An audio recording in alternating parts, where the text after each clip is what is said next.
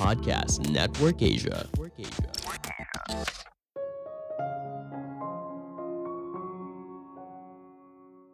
Energi positif itu seperti otot. Semakin sering kita gunakan, maka akan semakin kuat.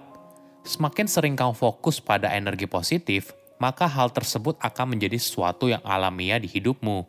Halo semuanya, nama saya Michael. Selamat datang di podcast saya, Sikutu Buku. Kali ini saya akan bahas buku The Energy Bus karya John Gordon. Sebelum kita mulai, buat kalian yang mau support podcast ini agar terus berkarya, caranya gampang banget. Kalian cukup klik follow. Dukungan kalian membantu banget supaya kita bisa rutin posting dan bersama-sama belajar di podcast ini. Buku ini membahas cara mengisi hidup dengan energi positif. Hidup tidak selamanya berbunga-bunga. Ada kalanya kita akan mengalami tekanan yang berat dan menantang. Kondisi ini sering kali membuat seorang down dan merasa hidupnya berada di luar kendali. Dia tidak punya pilihan untuk bahagia. Padahal dalam kondisi apa pun, kita tetap punya pilihan. Kita bisa mengubah hidup ke arah yang bahagia apabila kita mulai mengambil kendali atas hidup yang kita jalani sekarang dan mendorongnya dengan energi positif. Saya merangkumnya menjadi tiga hal penting dari buku ini. Pertama, hidup dengan energi positif. Apa itu energi positif? Apakah artinya kita harus selalu tersenyum? Ternyata, energi positif lebih dalam daripada itu. Hal ini artinya kita hidup dalam kondisi yang penuh optimisme dan semangat. Sayangnya hidup tidak sesederhana itu. Kita pasti mengalami naik dan turun di sepanjang kehidupan. Bahkan ketika kita berada dalam posisi yang boleh dibilang cukup baik. Di buku ini, penulis menceritakan sebuah kisah fiksi yang menarik. George merupakan manajer di sebuah pabrik bola lampu. Dia menjalani hidup yang nyaman, punya rumah yang bagus, mampu membeli mobil baru, dan menghidupi keluarganya dengan layak. Namun ada satu hal yang kurang. George tidak bahagia. Semakin lama, perasaan ini semakin memuncak hingga sampai pada suatu titik di mana bos dan istrinya memberikan ultimatum. Jika dia tidak mengubah sikapnya, maka dia akan kehilangan pekerjaan dan istrinya. Keadaan ini diperparah saat mobilnya mogok dan dia terpaksa harus naik bus ke tempat kerja. Hal ini membuat George bertemu dengan Joy yang merupakan supir dari bus tersebut. Joy punya pembawaan yang jauh berbeda dengan George. Dia punya energi positif yang luar biasa Hal ini membuat George sangat terkesima atas kepribadian Joy. Sepanjang karirnya, Joy banyak bertemu orang seperti George. Sebagai informasi, Senin pagi sekitar jam 9 merupakan waktu di mana seorang berada di titik terendah dan terpikir untuk bunuh diri. George pada saat itu ibaratnya sudah hampir berada di titik tersebut.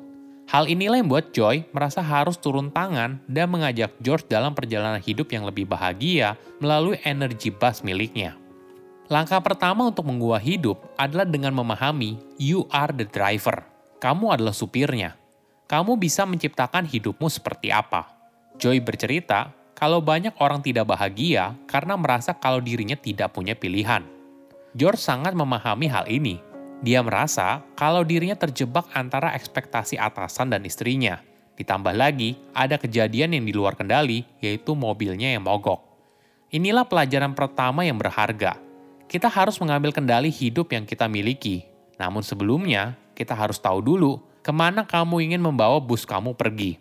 Inilah pentingnya visi dan fokus untuk menetapkan arah yang kamu inginkan. Joy lalu meminta George untuk menuliskan apa visi dalam kehidupan personal dan juga profesionalmu. Misalnya, George ingin menjadi figur ayah yang baik bagi anak-anaknya dan pernikahan yang bahagia. Sedangkan dalam karir, George ingin agar proyeknya berhasil. Untuk mengubah hal ini menjadi kenyataan, maka George harus memulainya dengan memusatkan pikiran pada hal tersebut.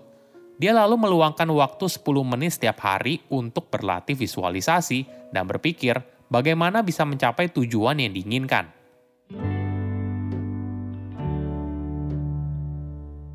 Kedua, memilih untuk positif. Kamu harus melihat hidup dengan lebih positif. Ini kalimat yang mudah diucapkan tapi sulit dilakukan Apalagi seakan-akan banyak masalah datang silih berganti dalam hidup. Bagaimana cara kita agar bisa terus memiliki energi positif? Joy memberikan formula E plus P sama dengan O. E adalah events atau kejadian, P adalah perception atau persepsi, dan O adalah outcome atau hasil. Idenya seperti ini, kita mungkin saja tidak bisa mengontrol kejadian dalam hidup, tapi kita bisa mengubah persepsi atau pemikiran kita atas kejadian tersebut. Jadi, ketika kita melihat sebuah kejadian dengan pemikiran yang lebih positif, maka kamu akan mengubah hasilnya. Latihan yang bisa kamu coba adalah melihat hidup dari perspektif yang berbeda. Misalnya begini, ketika kamu sedang berada dalam tekanan kerja yang tinggi, cobalah untuk bersyukur kalau kamu masih punya pekerjaan Sedangkan masih banyak orang di luar sana menganggur atau kesulitan mencari pekerjaan. Rasa syukur ini akan membuat mood kita jadi lebih baik dan tanpa sadar kamu akan menjadi lebih positif. George selalu mencoba latihan, dia mulai menghabiskan 10 menit di siang hari untuk berjalan di sekitar kantor, memikirkan semua yang harus disyukuri. George menyadari kalau dirinya sehat, memiliki keluarga yang penuh kasih, rumah dan karir yang boleh dibilang jauh lebih baik daripada kebanyakan orang. Setelah berkeliling kantor, George merasakan energi baru yang positif dan siap untuk kembali bekerja menghadapi tantangan apa pun yang mungkin menghadangnya. Ketiga, jauhi orang negatif. Energi positif itu menular sama halnya dengan energi negatif. Tentu saja, kita tidak bisa memaksa orang lain untuk punya energi yang sama. Menurut sebuah jajak pendapat, ada 22 juta pekerja di Amerika Serikat yang berpikir negatif tentang pekerjaan mereka. Karyawan semacam ini menyebabkan kerugian dalam produktivitas sekitar 300 miliar dolar atau setara dengan 4.200 triliun rupiah per tahun. Jika kita dikelilingi oleh karyawan negatif, hal ini dapat meningkatkan keraguan diri dan mencegah perusahaan untuk mencapai hal yang besar. Ketika George menyampaikan visi besarnya, ada salah satu karyawan yang tidak setuju dan terus menyebarkan energi negatif. Pasti kamu pernah bertemu dengan tipe orang seperti itu. Orang yang setiap hari selalu mengeluh soal pekerjaan yang dijalaninya. Orang tersebut ibaratnya seperti vampir yang menyedot semua energi positif. Joy memberikan saran kepada George untuk tidak menghabiskan energi dalam membujuk orang yang tidak ingin bergabung. Penting bagi seorang pemimpin untuk menciptakan sebuah lingkungan kerja yang penuh dengan energi positif pada dasarnya, kita tidak bisa mencapai hal besar seorang diri. Kita pasti butuh bantuan orang lain. Di sinilah pentingnya kumpulan orang yang punya tingkat energi positif yang sama. Manusia pada dasarnya akan bekerja lebih keras ketika usaha mereka dihargai. Seorang pemimpin bisa memulainya dengan melakukan one-on-one meeting. Itu merupakan kesempatan untuk mengenal karyawan dengan lebih baik Seorang pemimpin sebaiknya mendengarkan apa yang karyawan katakan dan berusaha empati atas apa yang sedang mereka hadapi. Perhatian ini akan membuat karyawan merasa kerja kerasnya dihargai. Pada dasarnya, setiap orang ingin dihargai sebagai manusia, tidak hanya merupakan bagian dari operasional perusahaan. Sebagai contoh, George merasa karyawannya bernama Jose selalu memancarkan energi negatif. Setelah diajak bicara, salah satu alasannya adalah karena Jose tidak pernah merasa dihargai meskipun dia sering bekerja lembur. George tidak pernah berterima kasih atas dedikasi yang telah dilakukannya. Ditambah lagi, ketika Jose meminta kenaikan gaji, George meminta waktu untuk mempertimbangkannya, lalu menolak permintaan tersebut.